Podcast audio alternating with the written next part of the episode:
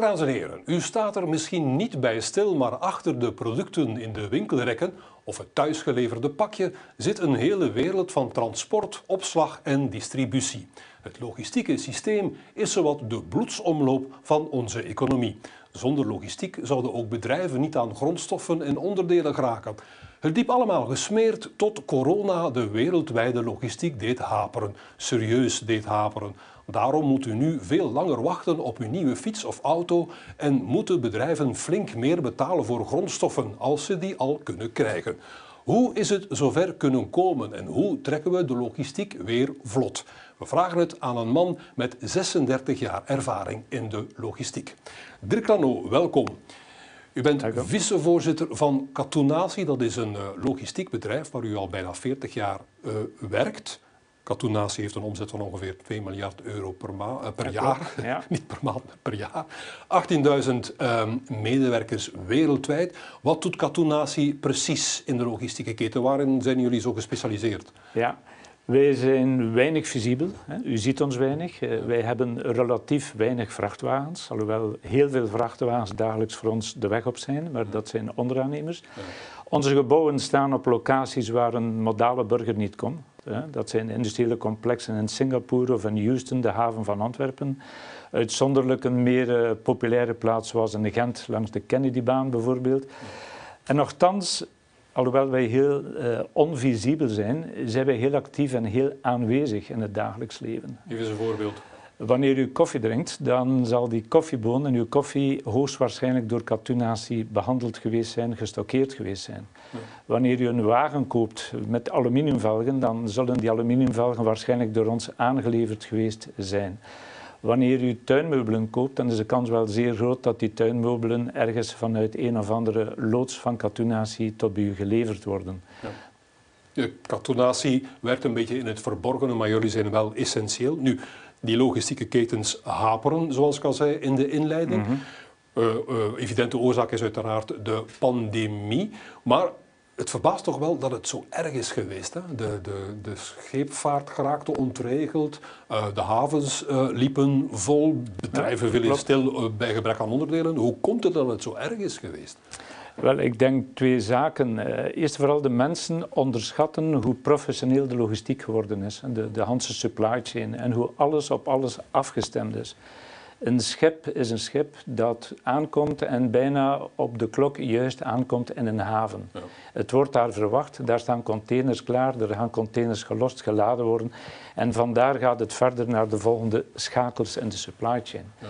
Dus die, dat raderwerk is super professioneel. Hè. En ook super complex en daardoor en super complex. En daardoor des te kwetsbaar. Een tweede belangrijk punt is dat de volumes gigantisch zijn. Als u enkel de haven van Antwerpen neemt, dan kan u stellen dat ongeveer 120.000 containers per week daar weggaan. Export. Ja. 120.000 containers, om dat even plastisch uit te beelden, ongeveer een lengte van 6 meter voor een 20 feet equivalent unit. Dat is 720 kilometer. Dat is een file van Antwerpen tot in München. Dat is wat daar wekelijks buiten gaat. En dan mag er niet veel gebeuren. Veronderstel dat dan een week lang de schepen niet binnenkomen. Daar staan daar in Antwerpen een massa containers die gewoon niet wegraken. Ja. En dan raakt alles erop. Ja. En dat heeft zich gemanifesteerd door corona, door het Suezkanaal, door heel veel zaken. En uitgerekend ook op een moment dat er gigantische volumes waren. Want niet tegenstaande de coronacrisis wordt er heel veel gekocht. De consument koopt veel. Mhm. Ja, het was eigenlijk een beetje de perfecte storm. Nu, ik lees ook wel dat het kalf gebonden ligt bij de bedrijven die zoveel mogelijk kosten willen besparen en hun voorraden dan zo klein mogelijk willen houden. Kleine buffer, maar dat betekent dan ook wel ja, problemen als er iets gebeurt. Hè? Dat uh, klopt volledig. Ja. Uh, men heeft uh, het just-in-time-principe, lean on capital, lage stokvoorraden. men heeft alles super, super geoptimaliseerd. Natuurlijk, dat betekent dat bij de minste hapering het uh, Hanse systeem spaak loopt, want er zijn geen reserves meer in het systeem. Ja. Is ehm, de oplossing dan grotere voorraden, maar grotere voorraden aanleggen, dat kost geld en daarvan ik kan hem mij inbeelden, zal de consument de, de, finale factuur betalen dan. Ja, nee. Eh, Duitsers zeggen dan ja. Um, meer stok uh, zal misschien wat meer kosten, maar zal ook zorgen dat uw productieapparaat niet stilvalt. Ik weet niet of u de cijfers van Toyota en van Mercedes gezien heeft. Dat zijn dramatische cijfers. Die fabrieken hebben in het vierde kwartaal meer stilgestaan dan gedraaid. Uh, dus met andere woorden, die meerkost van een beetje voorraad weegt totaal niet op tegen het productieverlies en de omzetdaling die je realiseert wanneer de fabrieken stilvallen. En hebt u de indruk dat uw klanten dat nu beseffen? Leggen ze grotere voorraden aan? Ik denk dat de slingeren terug uh, wat meer naar het midden gaat. Ik denk dat we gezien hebben dat de slinger uh, gegaan is naar een extreme optimalisatie. En dat die nu terug wat gaat naar eh, een, een gezond evenwicht tussen risicomanagement en kosten. Ja, de logistiek wordt wat robuuster en daarom ook crisisbestendiger. Inderdaad. Ja. Nu, sommige mensen zeggen, we moeten de globalisering terugdragen. Haal de productie weg uit de uh, lage loonlanden, terug naar hier en dan zullen we automatisch uh, geen bevoorradingsproblemen meer hebben.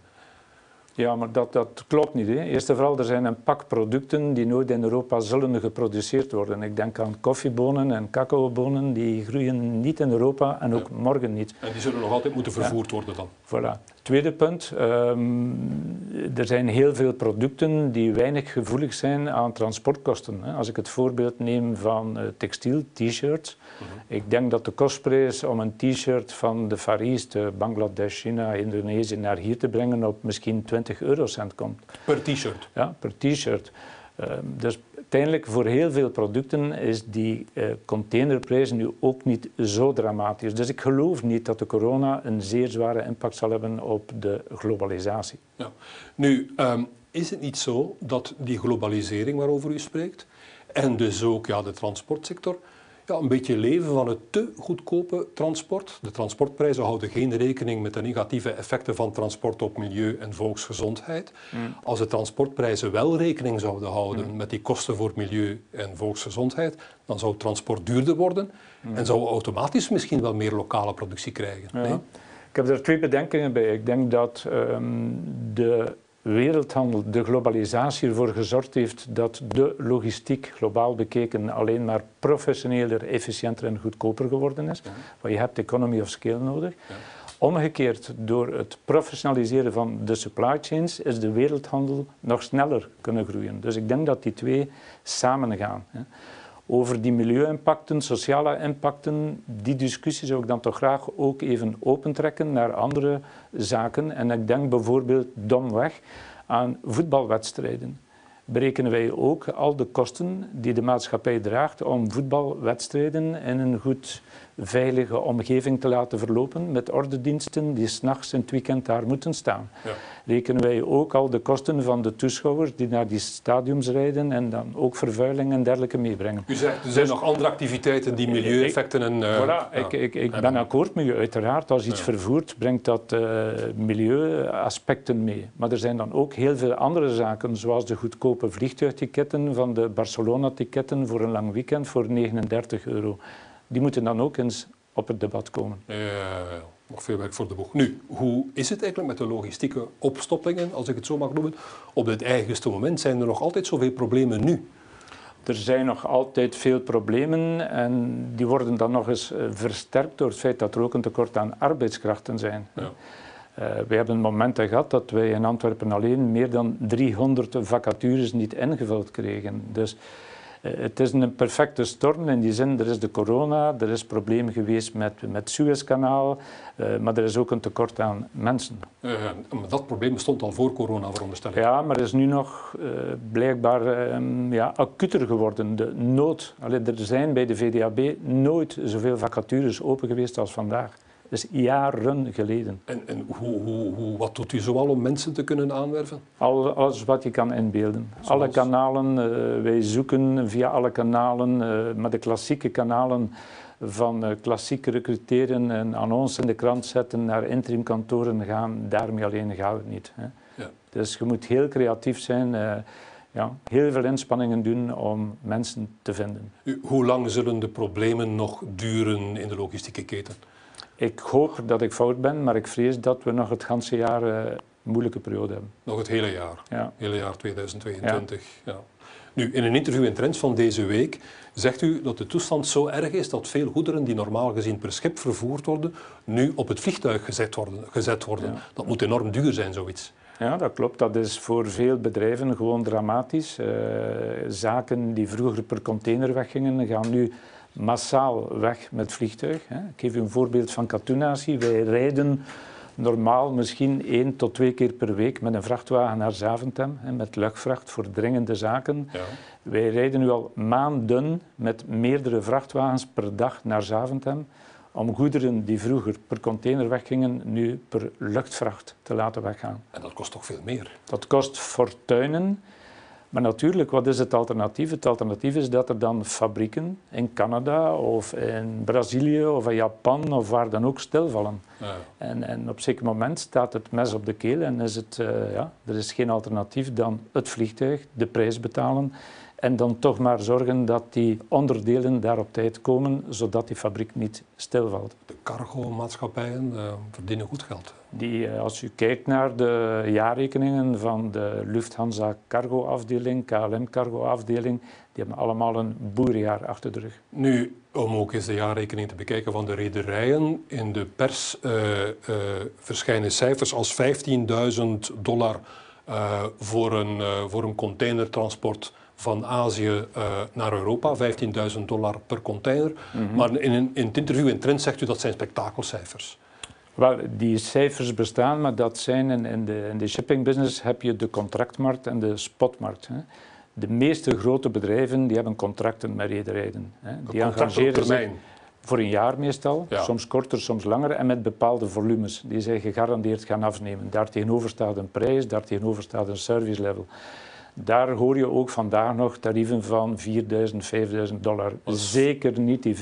Ja. Maar die 15.000 bestaat. Als u een kleine KMO bent en u gaat twee keer per jaar een paar containers van Indonesië naar Antwerpen laten komen, u gaat op de spotmarkt, dan zou het wel eens kunnen gebeuren dat u met die 15.000 ja. geconfronteerd wordt. De, spotmarkt, de spotmarkt, dat is een markt als ik nu een container nodig heb. Als ik nu moet bellen. En zonder commitment, zonder garantie, gewoon... Uh, ja.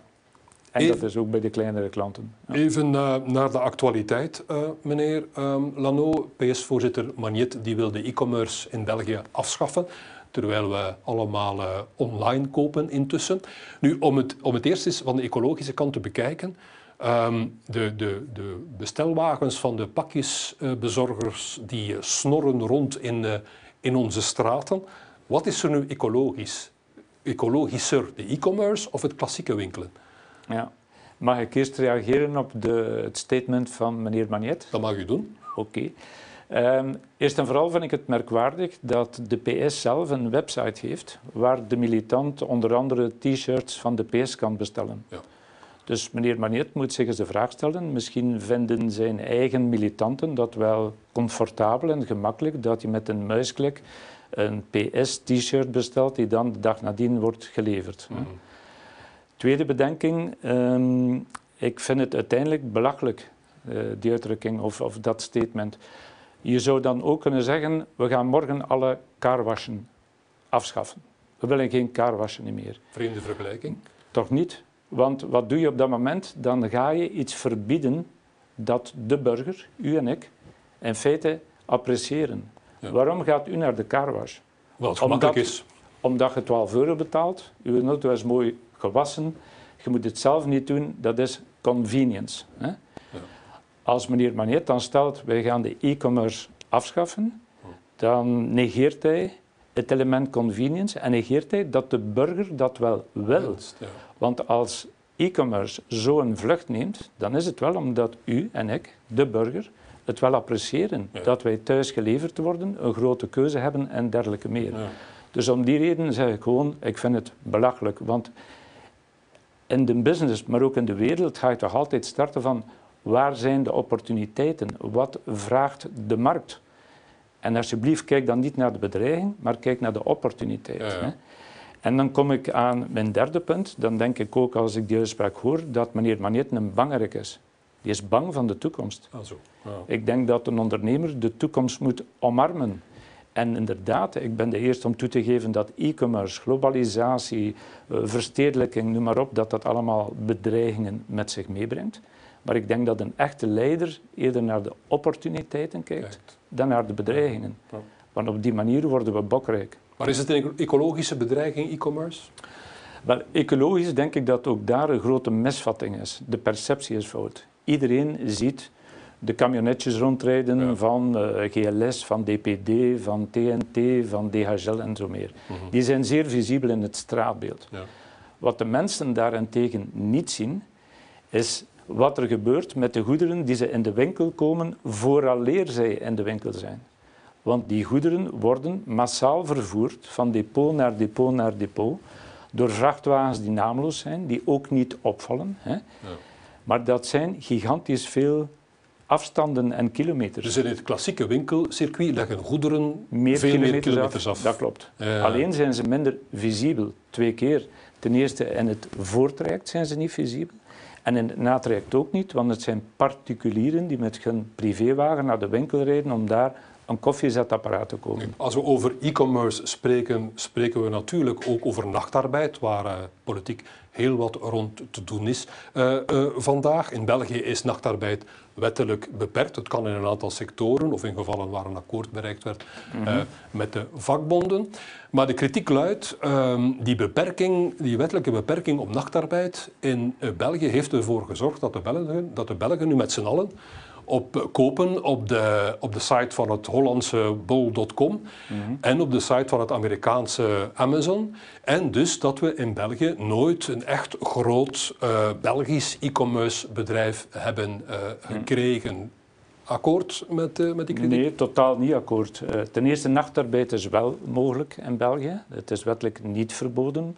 Maar het klopt dat je paritair comité per paritair comité bepaalde afspraken gemaakt geweest zijn tussen werkgevers en werknemers. Mhm. In onze paritaire comité's van de logistiek is nachtarbeid altijd mogelijk geweest. Er zijn trouwens heel veel klanten. Ja, zoals ik al zei, in een aantal sectoren is het wel degelijk mogelijk, zoals in de logistiek dus. Uiteraard, van nature uit. Hè. Heel veel zaken bij ons draaien 7 op 7, uh, 24 op 24.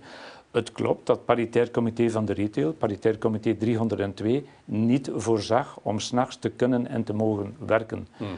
Maar ik vind de koppeling van beide niet correct, want dan stellen dat men niet succesvol is geweest in de e-com omdat nachtarbeid niet mogelijk was, eerst en vooral is niet correct, zoals ik uitgelegd heb. Ja. Men had dat kunnen uitbesteden, bijvoorbeeld aan ons of aan iemand anders, hm. en dan was dat probleem opgelost. Hè. Dus het is niet juist. Ten tweede denk ik te kunnen stellen ik ben geen retailer, maar dat de retailers in België aanvankelijk en in het begin heel defensief gereageerd hebben op het e-commerce gebeuren, het ook niet serieus genomen hebben en niet de gigantische marketingmiddelen er tegenaan gegooid hebben, zoals de Nederlanders, of anderen, zoals bijvoorbeeld Salando in Duitsland of VP in Frankrijk. Ze hadden meer moeten investeren in naambekendheid. Maar ik denk dat het probleem daar is inderdaad die naamsbekendheid. Hè. De Amerikanen zeggen vaak first in mind, first in choice. Hè. Ja. Uh, maar vooraleer je bij 11 miljoen Belgen een automatisme krijgt dat wanneer hij een boormachine wil kopen, automatisch denkt aan weet ik veel wie, dat vraagt een gigantisch budget. Ja, nu, u zegt uitbesteden. Winkelketens hadden hun e-commerce eh, logistiek kunnen uitbesteden aan de logistieke bedrijven zoals Katoenasi. Er zijn vandaag uh, Belgische winkelketens die hun e-commerce wel degelijk doen draaien op avond- en nachtarbeid door mhm. eigen mensen, mhm. na akkoord met de, met de vakbonden. Uh, Colruyt is zo'n voorbeeld, uh, elektroketen mhm. Van den Borre, Schoenen Tors, die doen ook avondarbeid voor hun e-commerce. Er moet toch wel een reden zijn waarom ze het zelf doen en niet uitbesteden aan een bedrijf zoals u, meneer Lano. Ik kan daar niet, uh, niet op antwoorden. Ik denk een reden zou kunnen zijn, dat verwondert u misschien, maar de loonsvoorwaarden van het paritair comité van de retail zijn lager dan die in de logistiek. Oh. Wij kampen een beetje met een imagoprobleem. Logistiek heeft zo altijd nog het imago van ja, dat is cheap, cheap, cheap en dat is geen leuk werk en dat is ook niet high sophisticated en maar op. Dit is niet juist. Dus daarvoor moeten de winkelketens het niet laten eigenlijk? Nee, hè? dus daarom moeten ze het niet doen. Nu, de keuze tussen het zelf doen of het uitbesteden, dat is de fameuze make or buy decision, mhm. die kan ik niet nemen. Ik denk dat elk bedrijf voor zichzelf een eer en geweten moet uitmaken wat is voor mij strategisch, wat is cruciaal, wat doe ik zelf en wat doe ik niet. Ik kan alleen maar zeggen, in die jaren dat ik bij Katoenatie zit, dat ook wij vandaag veel meer uitbesteden dan 20, 30 jaar geleden. Ja. Uh, het rollend materiaal bij Katoenatie wordt, wordt uitbesteed excuseer, aan specialisten die daar beter in zijn dan wij. Hmm. Allee, wij hadden vroeger heel veel ondersteunende diensten eigen mensen die dat deden. En wij hebben ervaren dat dat vaak veel, veel beter gebeurt door specialisten. Ja, misschien ik kan me inbeelden dat een winkelketen zoals Colruyt het liever allemaal zelf doet. Misschien een beetje in het DNA. En ik laat mij ook zeggen dat het ook ligt aan het dubbele gebruik van de magazijnen. Uh, winkelketens kunnen op die manier hun magazijnen dubbel gebruiken, zowel voor het klassieke winkelen als voor mm. e-commerce. En dus dubbel gebruik van een magazijn is ook rendabeler gebruik van een eigen magazijn. Ja. daar moet u toch als uh, katoenatie alles over weten, over rendabel gebruik van een magazijn. Tuurlijk, tuurlijk. Ja. Uh, maar vandaar dat ik zeg, ik denk dat elk voor zichzelf moet uitmaken wat doe ik zelf en wat zal ik uitbesteden. Ik wil alleen reageren tegen het feit, ja, we hebben de trein van de e-commerce gemist omdat er geen nachtarbeid mogelijk is. Dit is niet dat juist. Is niet waar. Nu, goed, die hele discussie over e-commerce bewijst één ding, dat de logistiek en distributie evolueren mhm. met uh, voortdurend nieuwe concepten en uh, uh, nieuwe spelers en ook Chinese spelers, dames en heren. Zo'n nieuwe Chinese speler is Ochama. Laten we even kijken naar een reportage van Kanaal Z. Nederland maakt als eerste kennis met de Ochama supermarkt. Eerst in Leiden en Rotterdam, binnenkort volgen ook Utrecht en Amsterdam. Ochama staat voor Omnichannel en Amazing. En het is inderdaad een verbluffend concept. Eigenlijk is het een webshop, een app en website waar je dus van alles kunt bestellen. Van elektronica tot voeding, tot speelgoed, tot zelfs wat kleren. Uh, maar het idee is vooral dat je het dus eigenlijk gaat afhalen in een van de pick-up points. En daarvoor hebben ze eigenlijk gerobotiseerde winkelpunten geopend. De goederen komen uit een centraal magazijn dat 15.000 bestellingen per dag aan kan. Van daaruit worden ze thuisgeleverd tegen betaling of gaan ze naar een van de pick-up points, waar een robot ze in een rek stokkeert tot de afhaling. In onze showroom willen we jullie inspireren en bekendmaken met ons brede assortiment.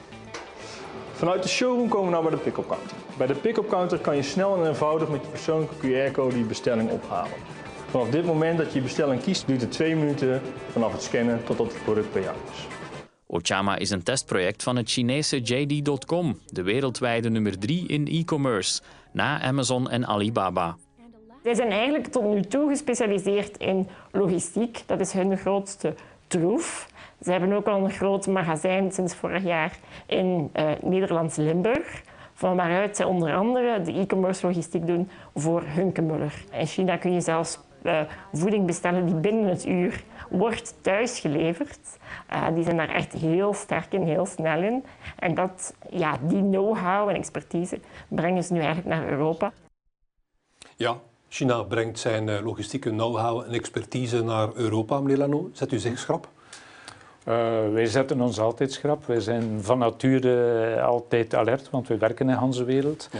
Maar uh, wij moeten alleen maar erkennen dat de Chinese jongens heel, heel actief zijn, heel slim geworden zijn. Meer nog, ik hoor zeggen van uh, mensen die het kunnen weten dat op heel veel vlakken rond e-commerce de, de, de know-how niet uitsluitend in Silicon Valley ligt, maar meer en meer in Shenzhen. Hè. Het is trouwens ook geen toeval dat Walmart, Big Boy, toch wel een joint venture heeft afgesloten met GD.com. Ja, het Chinese GD.com.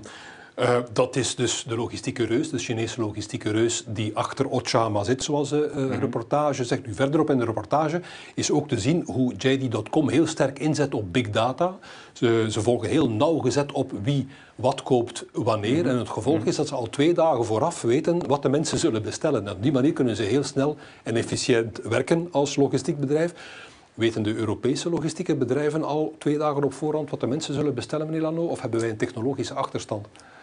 Ik denk, uh, ik ben geen retailer, voor alle duidelijkheid, maar ik heb mij toch laten wijsmaken dat de getrouwheidskaarten van onze retailers massaal gebruikt worden. Dat er retailers zijn, zonder de naam te noemen, die meer dan 3 miljoen leden hebben. Hè, waarvan men weet wat die leden doen. Hè. Ja. Mijn echtgenote heeft zo'n getrouwheidskaart van een van die grote retailers. Die retailer weet perfect wanneer normaal gezien mijn echtgenote naar die winkel gaat, ja. wat ze daar koopt in de zomer, wat ze koopt in de winter en zo verder. En ik heb ooit horen zeggen van een retailer in België dat zij met een zekerheid van 80% kunnen voorspellen wie wat en wanneer koopt. Ja. Dus de big data, die hebben ze al lang, zeer lang. De vraag is alleen, wat hebben ze daarmee gedaan? En ik denk dat dat de kunst is, om die big data slim te gebruiken en daar slimme zaken mee te doen. En ik denk dat daar mogelijk aan onze kant wat achterstand opgelopen is. Ja, Europeanen zijn toch een beetje achter, hoor ik u zeggen. Ik vind dat delicaat, maar ik, ik, zie dat de anderen blijkbaar meer doen op dat vlak. Maar nog eens, ik zit nu op het domein van de retailers. Ik ben een logistieker, ik ben geen retailer. Maar ik denk dat zij meer hadden kunnen doen. Ja. ja we hebben een beetje te veel liggen slapen, misschien, uh, Europa. Zoals Wel, uh, op heel veel domeinen zie je toch dat er binnen Europa, en dat is niet enkel in België, maar heel veel gepraat wordt, heel veel gediscuteerd, heel veel zaken uitgesteld worden en dat het uh, in andere plaatsen in de wereld veel, veel sneller gaat. Ja, zoals bijvoorbeeld in China. Nu, u bent ook voorzitter van het Vlaams Logistiek Verbond. Dat is een uh, sector, de sectorfederatie van de Vlaamse logistieke bedrijven. Mhm. Dus u zit hier ook een beetje als vertegenwoordiger van de sector in, in Vlaanderen. Uh, voelt, u zich gesteund, voelt de sector zich gesteund door de Vlaamse politiek? Wel, meer en meer. Um, ik heb de tijd gekend dat wanneer ik een minister zag en ik uh, vertelde dat wij in de logistiek aanwezig waren, dat was de eerste vraag, hoeveel vrachtwagens hebben jullie? En dan had ik er mijn plezier in om te zeggen dat wij nul vrachtwagens hadden. En dan zat er iemand voor mij die met heel vreemde ogen keek naar mij en vroeg, wat doen jullie dan? Ja. Dit is twintig jaar geleden. Hè. Ondertussen denk ik dat iedereen weet wat logistiek is en wat dat min of meer betekent. Dus weet intussen hoe waardevol die logistiek ook is voor de economie dan? Dat wij waardevol zijn, maar ook een heel grote motor van tewerkstelling, van investering. En dat dat ook voor Vlaanderen in ieder geval een toekomst is. Wij zijn gezegend door moeder natuur die ons centraal in Europa gezet heeft tussen Londen, Amsterdam, Parijs, Frankfurt. En als wij daar slim mee omgaan, kunnen wij nog zeer veel doen. Hè. Politiekers hebben dat gezien. En ik ben heel tevreden dat de logistiek een van de zeven speer clusterfuncties is van uh, beleid in uh, Vlaanderen. Speer, de zogenaamde speerpuntclusters. Uh, Inderdaad, bij... pharma, petrochemie en daar is gelukkig ook de logistiek bij. Waarbij subsidies voorzien zijn bijvoorbeeld voor innovatieve projecten. En waarbij dan inderdaad het, dat kan Vlaams, waarderen. Waar het Vlaams Instituut voor de Logistiek dan opgericht werd, met steun van de overheid, juist om innovatie, technologie te accelereren. Dus de politiek heeft het belang van de logistiek begrepen? Ik denk het wel, ja. ja. Over politiek gesproken, de Vlaamse regering wil snoeien in de groene stroomcertificaten voor uh, de grote bedrijven. De groene stroomcertificaten zijn de subsidies die we krijgen voor de zonnepanelen uh, op onze daken. Maar de grote, de grote bedrijven hebben veel zonnepanelen op, op, hun, op hun daken gelegd. En niet toevallig zijn dat vaak ja, uh, logistieke, uh, logistieke bedrijven, mm -hmm. die grote bedrijven. Logistieke bedrijven omdat ze grote magazijnen hebben waar vele zonnepanelen op kunnen. Logistieke bedrijven zoals Katonatie, Essers, WDP, Heilen en mm -hmm. ga zo maar door. Argument is die zonnepanelen die zijn al lang uh, afgeschreven, terwijl de subsidiestroom, ja, uh, ze, worden, ze blijven gesubsidieerd worden op kosten van de Vlaamse elektriciteitsverbruiker. Wat zegt u daarop, op dat, uh, op dat argument? Goh, ik, ik ga er vandaag niet veel over zeggen, maar ik ben daar wel heel verwonderd in.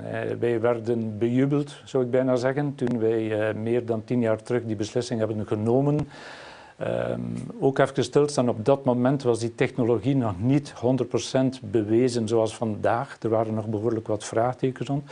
Wij zijn daar voluit, voluit voor gegaan. Hè. En dan word je 10, 12 jaar later bijna bij het huisvuil op uh, de stoep gezet. Hè. Ja. Ik vind dat merkwaardig. Ja. Het is geen voorbeeld van consequent beleid, is dat wat u bedoelt? Ja. Ja. Nu, om nog even heel kort met een positieve noot aan te eindigen. Vlaanderen is een stipje op de wereldkaart. Uh, maar toch maakt, tot voor kort was er grote rivaliteit tussen de haven van Zeebrugge en de haven van Antwerpen. Maar blijkbaar is er nu een fusie in de maak. Worden de haven van Zeebrugge en de haven van uh, Antwerpen nu goede vrienden? Ik denk het wel. Ik denk als alles normaal verloopt tegen de maand eh, maart, uh, maart de laatste april, zal de fusie formeel beklonken zijn. Maar ik denk te weten dat dat informeel een feit is. Dat is een heel goede zaak. Vlaanderen is sowieso uh, iets heel kleins in de wereld. Ja. We zijn zeer klein. Een Japaner heeft al moeite om het verschil te zien tussen uh, Zeebrugge of Antwerpen. Hij uh, heeft al moeite om België te vinden op de kaart. Uh, laat staan het verschil tussen die twee havens. Ja. En ik ben heel tevreden te zien dat die rivaliteit voorbij is en dat de havens samenwerken. En dat de periode die er ooit geweest is, waarbij ik zelf bijvoorbeeld, want wij hebben in 1990 uh, eerste investering gedaan in Zeebrugge. Als Antwerps bedrijf? Als Antwerps bedrijf, waarbij ik persoonlijk uh, op recepties meerdere keren verweten werd als verrader. Hè. Omdat Katoenatie als Antwerps bedrijf investeerde ja. in het West-Vlaamse Zeebrugge? Bij de rivaal. Hè. Ja. En we hebben dat helaas ook typisch Vlaams een beetje breed uitgesmeerd in de pers, jarenlang. En dan vergeten wij dat dat ook in het buitenland gelezen wordt. Hè. Ja. Dat is iets dat je bij Nederlanders nooit zal zien. Die, Die onderlinge, discussie. onderlinge, onderlinge discussies die in de pers gebracht worden. Ja. Italië heeft ook veel havens. Hè. Livorno, Genua, La Spezia, noem maar op. Discussies gebeuren binnenskamers, maar niet in de pers. pers. Maar in Vlaanderen gebeurt dat wel in de pers. Ja. Inderdaad. En het tekent een beetje onze mentaliteit. Misschien, ja. Maar goed, er is een fusie in de maak tussen Antwerpen en Zeebrugge, dus het komt nog wel allemaal goed, uh, meneer Lalo. We moeten hier afsluiten. Bedankt voor uw komst naar de studio en ik wens u nog veel succes met Katoenatie.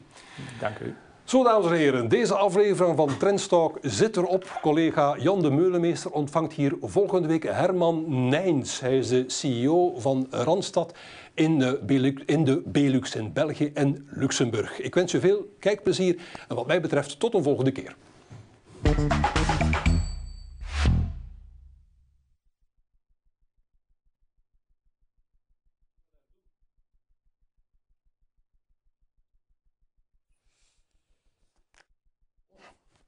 Dat is uw...